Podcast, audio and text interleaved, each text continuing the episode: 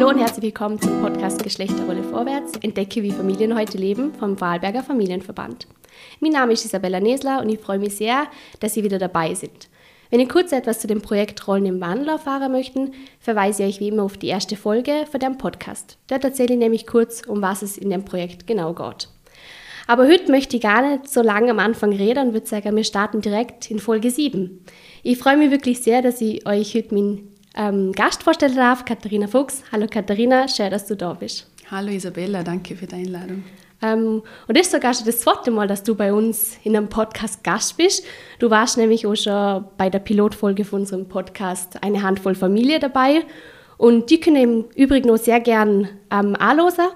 Und ja, ich würde sagen, wir kommen wieder zurück zur heutigen Folge und starten direkt rein. Wie geht's dir heute? Wie fühlst du dich so? Ähm, ja, gut. gut sieht nicht viel aus, gell? Vielleicht so von einer Skala von 1 bis 10, 7. 7, 7 ist aber eh ganz gut, 7 ja? ist ganz gut, ja. 10 wäre perfekt und ähm, ja, ein bisschen angeschlagen, ähm, viel Zug im Kopf, ja. aber grundsätzlich gut. Na, so, solide 7. Es freut mich sehr, dass du heute bei uns bist im Podcast und das nicht nur, weil du in meinen Augen eine ganz beeindruckende Frau bist, sondern auch, weil du für den Vorarlberger Familienverband als stellvertretende Obfrau eine ganz wichtige Stütze bist. Und damit äh, mir nun auch alle folgen können, warum ich der Meinung, dass du beeindruckend bist, ähm, komme ich jetzt zu meiner ersten Frage. Katharina, was machst du alles? Welche Rollen lebst du? Job, Familie, Ehrenamt oder Ehrenämter? Die ist Einzahl eher Mangelware. ähm, ja, erzähl uns gerne erklär für dir. Ja, gern. Also so schlimm ist nicht. ähm, ähm, ja, also mein, mein Hauptjob, sage ich jetzt mal, ist ähm, äh, bei Rombergbau. Dort bin ich fürs Innovationsmanagement zuständig.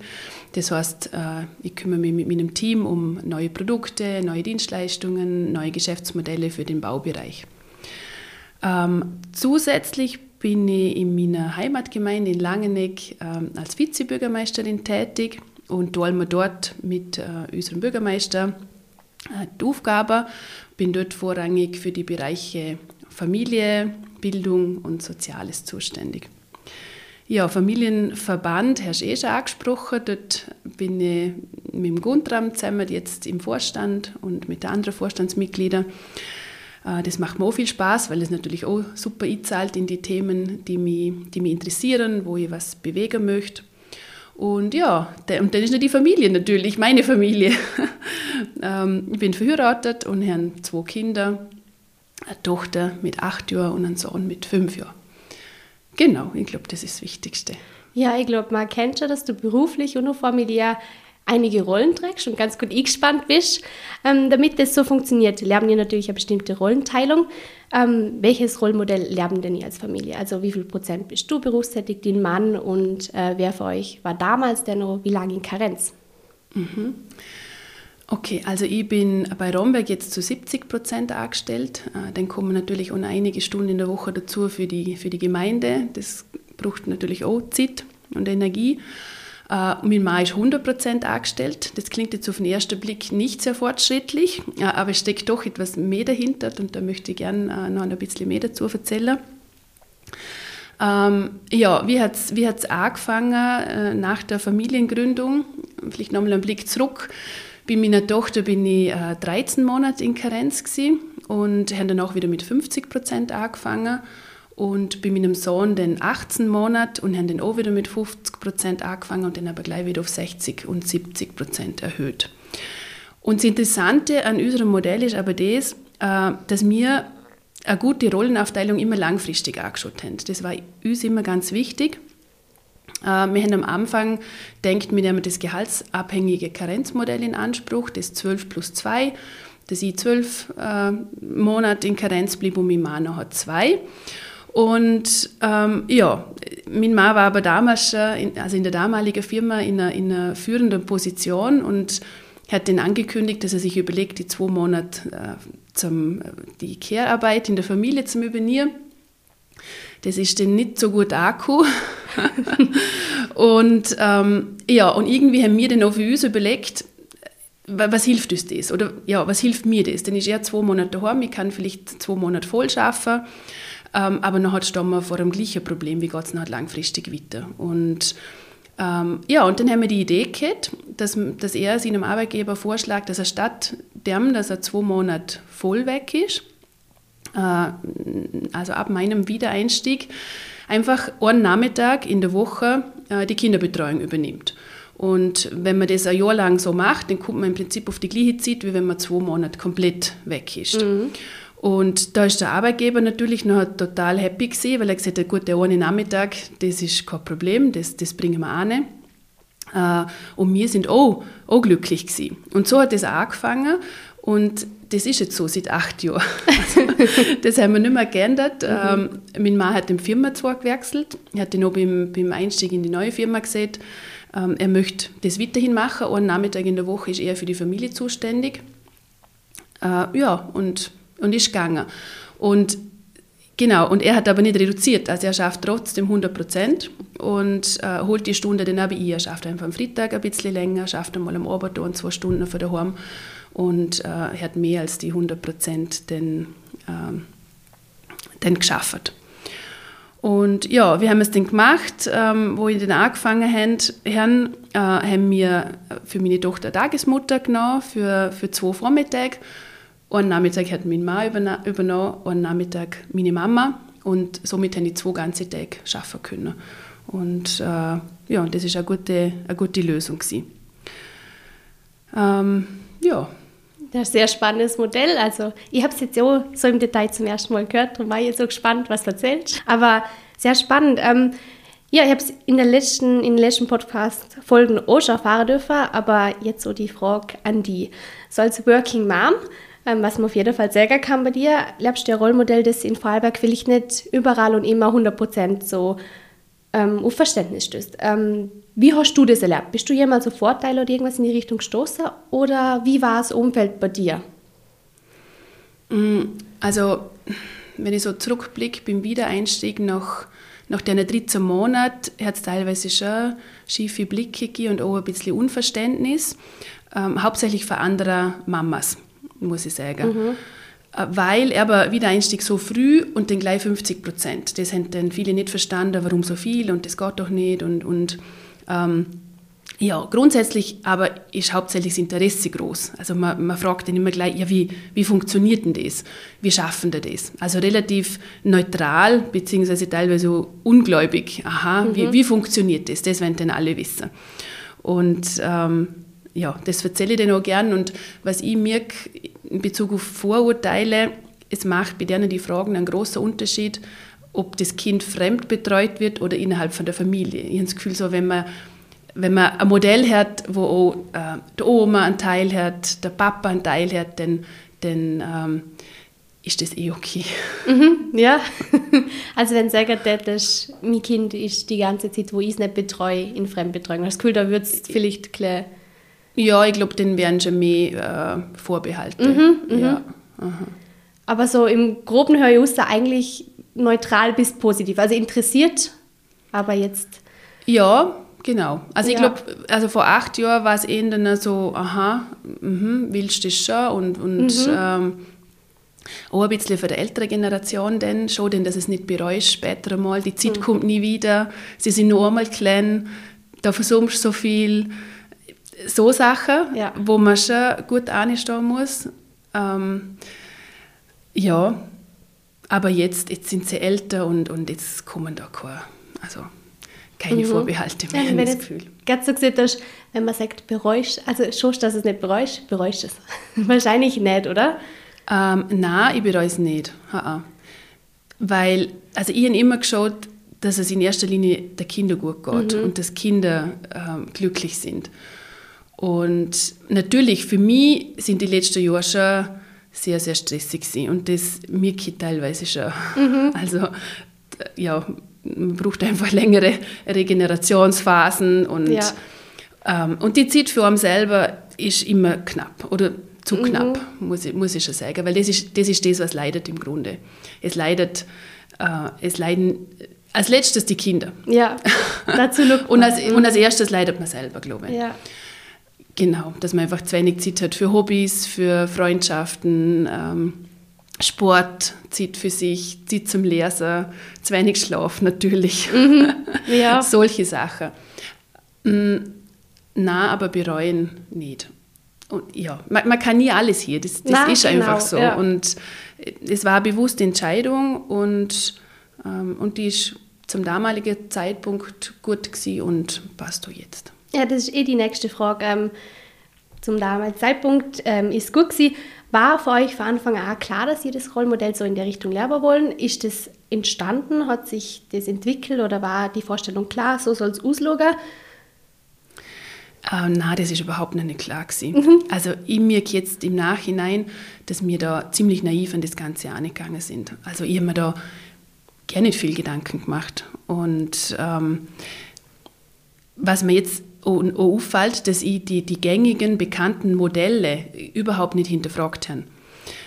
Ähm, und mir war aber nicht bewusst, dass man es anders machen könnte. Also ich habe, habe gar keine Alternativen kennt und habe mich darum auch gerne gefragt, könnte man so anders machen? Könnte wir es als Familie anders machen? Und ähm, ja, was ich auch weiß, so, ein, so eine Geburt von einem Kind ist ein enormer Umbruch.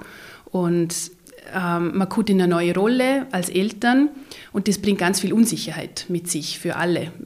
Man weiß nicht, wie man, wie man jetzt tut. Und, und in mhm. Situationen, wo man noch nie war, wo ganz viel Unsicherheit dabei ist, passiert eins und das ist menschlich. Man greift auf das zurück, was man kennt, was man weiß, das funktioniert und was man, was man ähm, äh, ja genau, was gelernt ist, bekannt oder funktionierend. Und weil oberstes Ziel ist, man will es richtig machen, oder? Man will eine gute Mama, eine gute Eltern sein, man will für die Kinder das Beste. Ich glaube, das wollen alle Eltern, das ist einfach so. Und so, und dann schaut man, was kenne ich, was habe ich vielleicht selber als Kind erlebt, was sehe ich in meinem Umfeld und so mache ich das dann, weil dann habe ich vielleicht eine größere Garantie, dass es gut wird. Und genau darum ist es wichtig, dass man verschiedene Modelle sieht, ähm, erfahrt, darüber liest, darüber hört, ähm, damit man sich überhaupt diese Gedanken macht. Weil mhm. wir haben es nicht gemacht, wir haben Glück gehabt, das war eher der Zufall, dass wir auf dieses Modell gekommen sind. Mir ist auch bewusst, dass das nicht für alle geht ist mir klar, es ist mir bewusst, dass das nicht das ideale Modell für alle ist. Es gibt, glaube ich, nicht das ideale Modell. Es braucht aber diese große Vielfalt an Modellen, damit für jede Familie das Richtige dabei ist. Ähm, aber es sollte aber eine bewusste Entscheidung sein. Und das, das hätte ich mir wünschen, ja. Mhm. Oder das hätte ich jetzt anders machen. Ja. ja. Ja gut, stimmt, du hast erklärt, dass das mit dem Karenzmodell hat sich so entwickelt bei, oder? Mhm, es war mhm. zuerst die Idee ähm, war anders da und mhm. Dann, hat sich dann so aus, aus der Not eigentlich ergibt und ist dann schlussendlich eine gute Lösung gewesen, weil es allen geholfen hat. Mhm. Ja, und man sagt ja, damit die Kinder glücklich sind, sie können, ist ja ein Stück wie durch die Eltern glücklich sind. Mhm. Und ich glaube, für viele um Mamas, weil es jetzt oft einfach Mamas sind, die daheim leben, ist es auch gar nicht so einfach, den total aus dem Beruf durchzuziehen, von heute auf morgen und so ein bisschen die Angst, was mache ich jetzt? Also so ein diese Unterforderung vielleicht auch ein bisschen. Ja, Unterforderung und was ich auch gemerkt habe, bei mir selber und auch in meinem Umfeld, äh, je länger man aus dem ähm, Beruf raus ist, das macht was mit dem Selbstwert. Mhm. Und, und jetzt noch mehr, oder? die Welt wird immer schnelllebiger, es verändert sich so, so rasant und wenn ich zwei Jahre weg bin, ist es einfach extrem herausfordernd, wieder zurückzugehen ins, ins äh, in den Berufsalltag. Mhm. Und ist im Grunde nicht gut. Also, ähm, ja. Ja, ich persönlich stelle es mir wirklich schwierig vor. Man hat sich da auch einiges aufgebaut, man hat sich wie ich Koch gearbeitet, man hat eine bestimmte Ausbildung gemacht und dann ja, hat man das Gefühl, jetzt ist man raus, mhm. komme ich wieder rein mhm. und das kann man auch vorstellen. Mhm. Aber wenn man noch zu dem Thema gehen mit der Umsetzung, wie das klappt hat, du hast jetzt schon erklärt, wie das mit der Karenz ähm, von deinem Mann funktioniert hat, wie einfach das war oder eben auch nicht.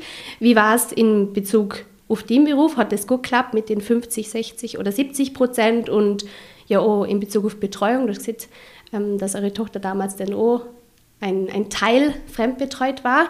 Wie hat das funktioniert? Wie sind ihr da auf Herausforderungen gestoßen oder hat das gut geklappt ansonsten? Mhm. Ähm, also grundsätzlich gut, weil, weil wir ein gutes Netz sind, oder? Also ich habe ähm, eine Mama, die, die zwar auch voll berufstätig ist, aber sich auch diesen einen, früher einen ganzen Tag, jetzt einen Nachmittag immer freigeschufelt hat für die Enkel, was, was sehr viel wert ist und ohne das wäre wäre es nicht gegangen, dass ich die am Umfang äh, geschafft hätte.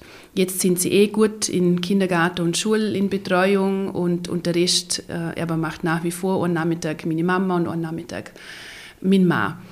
Ähm, funktioniert gut. Herausforderung ist immer, wenn ein neues Schuljahr anfängt. Das ist echt immer, da, da muss man immer wieder neu ausmachen, wie jetzt was funktioniert.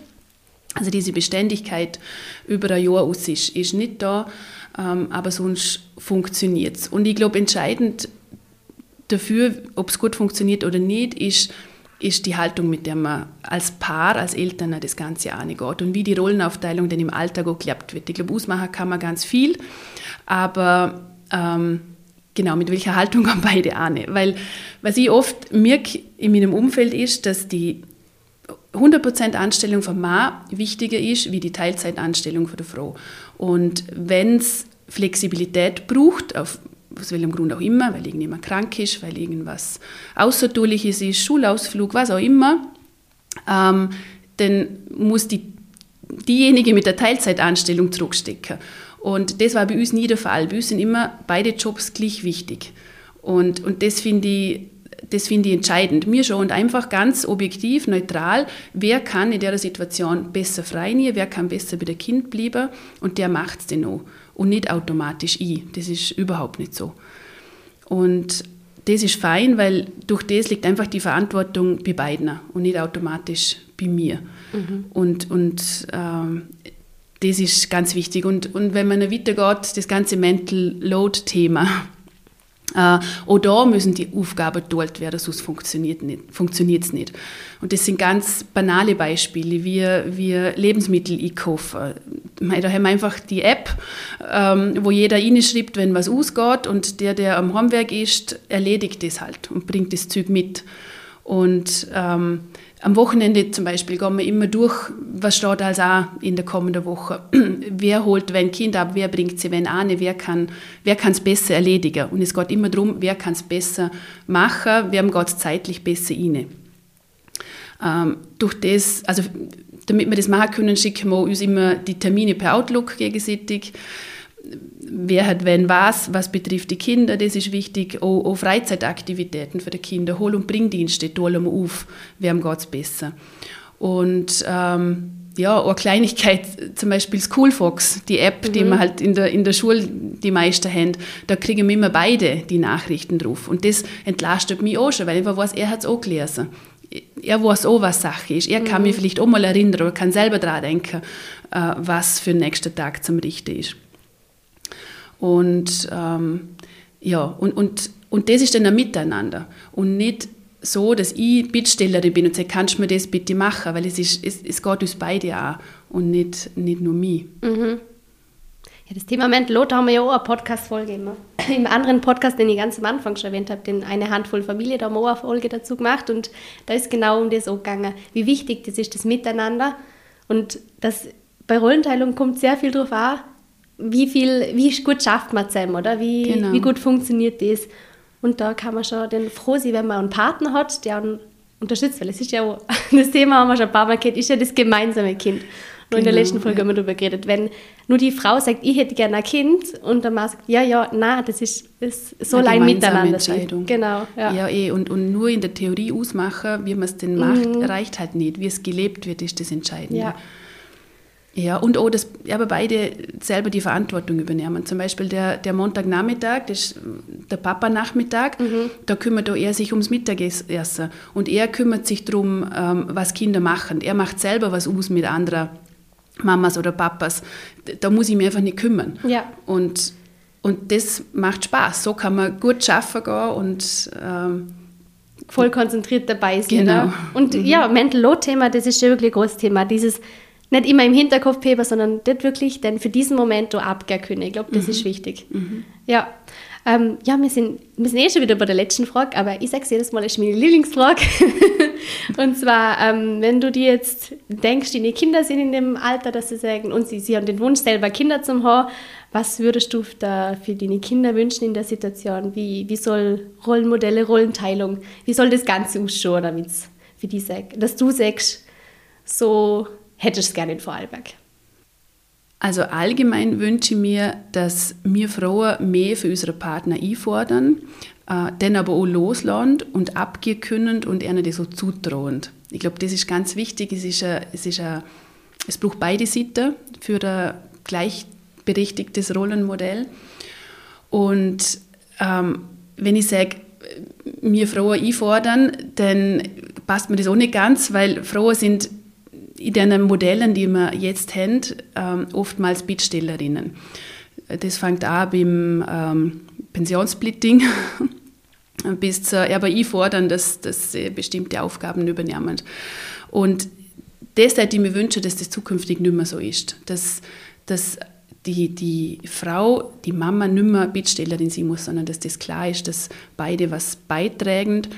Und für die Männer wünsche ich mir, dass sie den Wert erkennen, was das für sie bringt, wenn sie aktiv äh, Zeit verbringen mit ihren Kindern und ähm, ja, dass das für alle ein Mehrwert ist, wenn, wenn man sich die Kinderbetreuungszeiten aufteilt und das als gemeinsame Aufgabe für die ganze Familie ansieht. Das, das wünsche ich mir. Schön. ähm, ja, ich weiß, ich sage es jedes Mal wieder, ich weiß, warum das meine Lieblingsfrage ist am Schluss. Ich freue mich immer über die Frage, weil ich schön finde, ähm, ja, wie die Meinung zu dem Thema ist und die Wünsche. Und ähm, es ist zwar jedes Mal eine andere Antwort, aber man hört irgendwie immer raus, dass es darum geht, dass es einfach zukünftig schön wäre, wenn die Gleichberechtigung in dem Ganzen nochmal ja, mehr da wäre. Und darum mag ich die Frage so gern und finde, die ist immer für den Abschluss ganz gut geeignet, um noch so einen kleinen Appell am Schluss zu haben. Ähm, ja, darum sind wir jetzt auch schon wieder am Ende und ich freue mich total, dass du da warst und mit mir den Podcast aufgenommen hast und für die ganzen spannenden Einblicke in deine Familie und in den Alltag. Gerne, danke.